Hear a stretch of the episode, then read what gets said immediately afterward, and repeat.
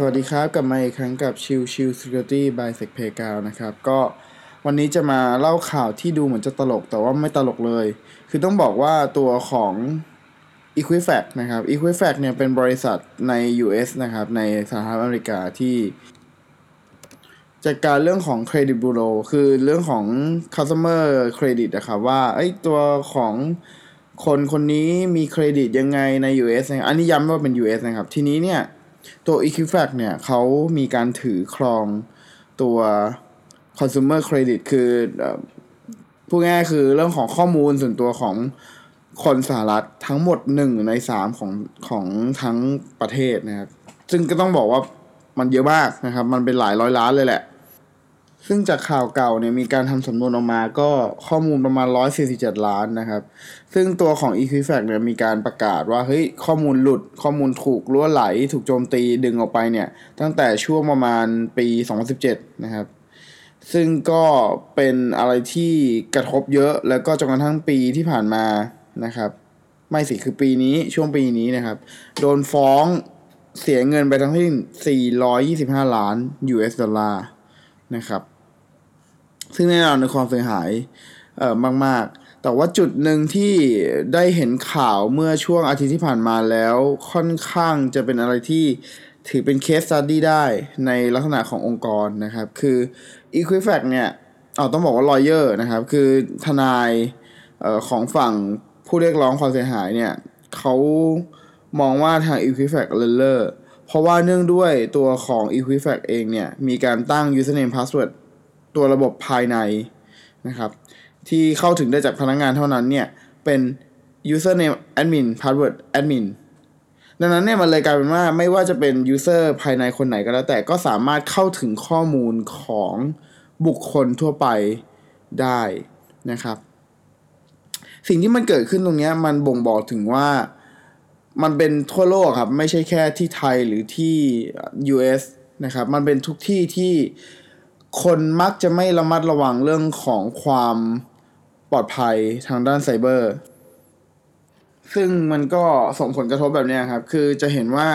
ลักษณะของผลกระทบที่มันเกิดขึ้นเนี่ย มันเกิดจากความสับเพร่า คือ World Equifax เนี่ยเขาถูกโจมตีจากหน่วยงานภายนอกก่อนครับ คือจากหน้าด่านต่างๆ จากเว็บไซต์จากอะไรเงี้ยครับ ทีนี้ประเด็นคือตัวของ attacker ครับ มันคงยากกว่านี้ที่จะไปดึงข้อมูลออกมา ถ้าตัวของ Equifax นั้น ไม่ได้ตั้ง password แบบนี้ ไม่ได้ตั้ง password แบบมักง่ายแบบนี้นะครับ เอ่อนั่นคือสิ่งที่ทำให้ส่วนของ Equifax เคส Equifax นะครับ เป็นถือเป็นเคส study เจ้าหนึ่งเลยนะว่า ถ้าคุณคิดว่าเว็บไซต์หรือส่วนใด ๆ ก็แล้วแต่ที่อยู่ภายในจะไม่มีทางที่จะถูกเข้าถึงได้จากหน่วยงานภายนอก หรือจากคนภายนอก ย้ำยังคงย้ำไว้เสมอว่ามันมีเป็นความเป็นไปได้นะครับ ดังนั้นเนี่ยก็พยายามคิดให้รอบคอบก่อนที่จะกระทำใด ๆแบบนี้นะครับ คือต้องบอกว่าแน่นอนว่าโอเคโดยปกติทั่วไปคนมักจะคิดว่าเฮ้ยก็หน่วยงานภายในก็ มันเข้าถึงได้จากภายในข้างอยู่แล้ว มันยากที่จะเข้าถึงจากข้างนอก ดังนั้นเนี่ยไม่เป็นไรหละหลวมหน่อยก็ได้ไอ้ความหละหลวมหน่อยก็ได้นี่แหละครับ มันคือจุดที่ทำให้เคสหลายต่อหลายเคส ถูกโจมตีแล้วข้อมูลหลุดแบบนี้นะครับ Equifax ก็เป็นกรณีหนึ่งที่ชัดเจนมากนะครับ ในเรื่องของความไม่รอบคอบของเอนจิเนียร์ภายในนะครับ ในช่วงของมกรา2019 นะครับ มีการ ตัดสินคดีความแล้วทางศาลเนี่ย มีถึงขั้นมีคำพูดหนึ่งอยู่ในคำสรุปของศาลนะครับ ว่างั้นช่างอันตรายและไม่มีอยู่เลย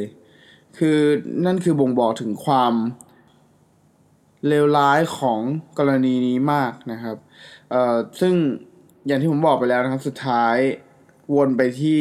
ส่วนเดิมคือถ้าสมมติว่า attacker โจมตีเข้ามาได้สำเร็จ แต่ว่าในในข้างในเองเนี่ย มันมีการเข้ารหัส มีการควบคุมการเข้าถึงมี authentication มี authorization ที่เหมาะสมและดีพอ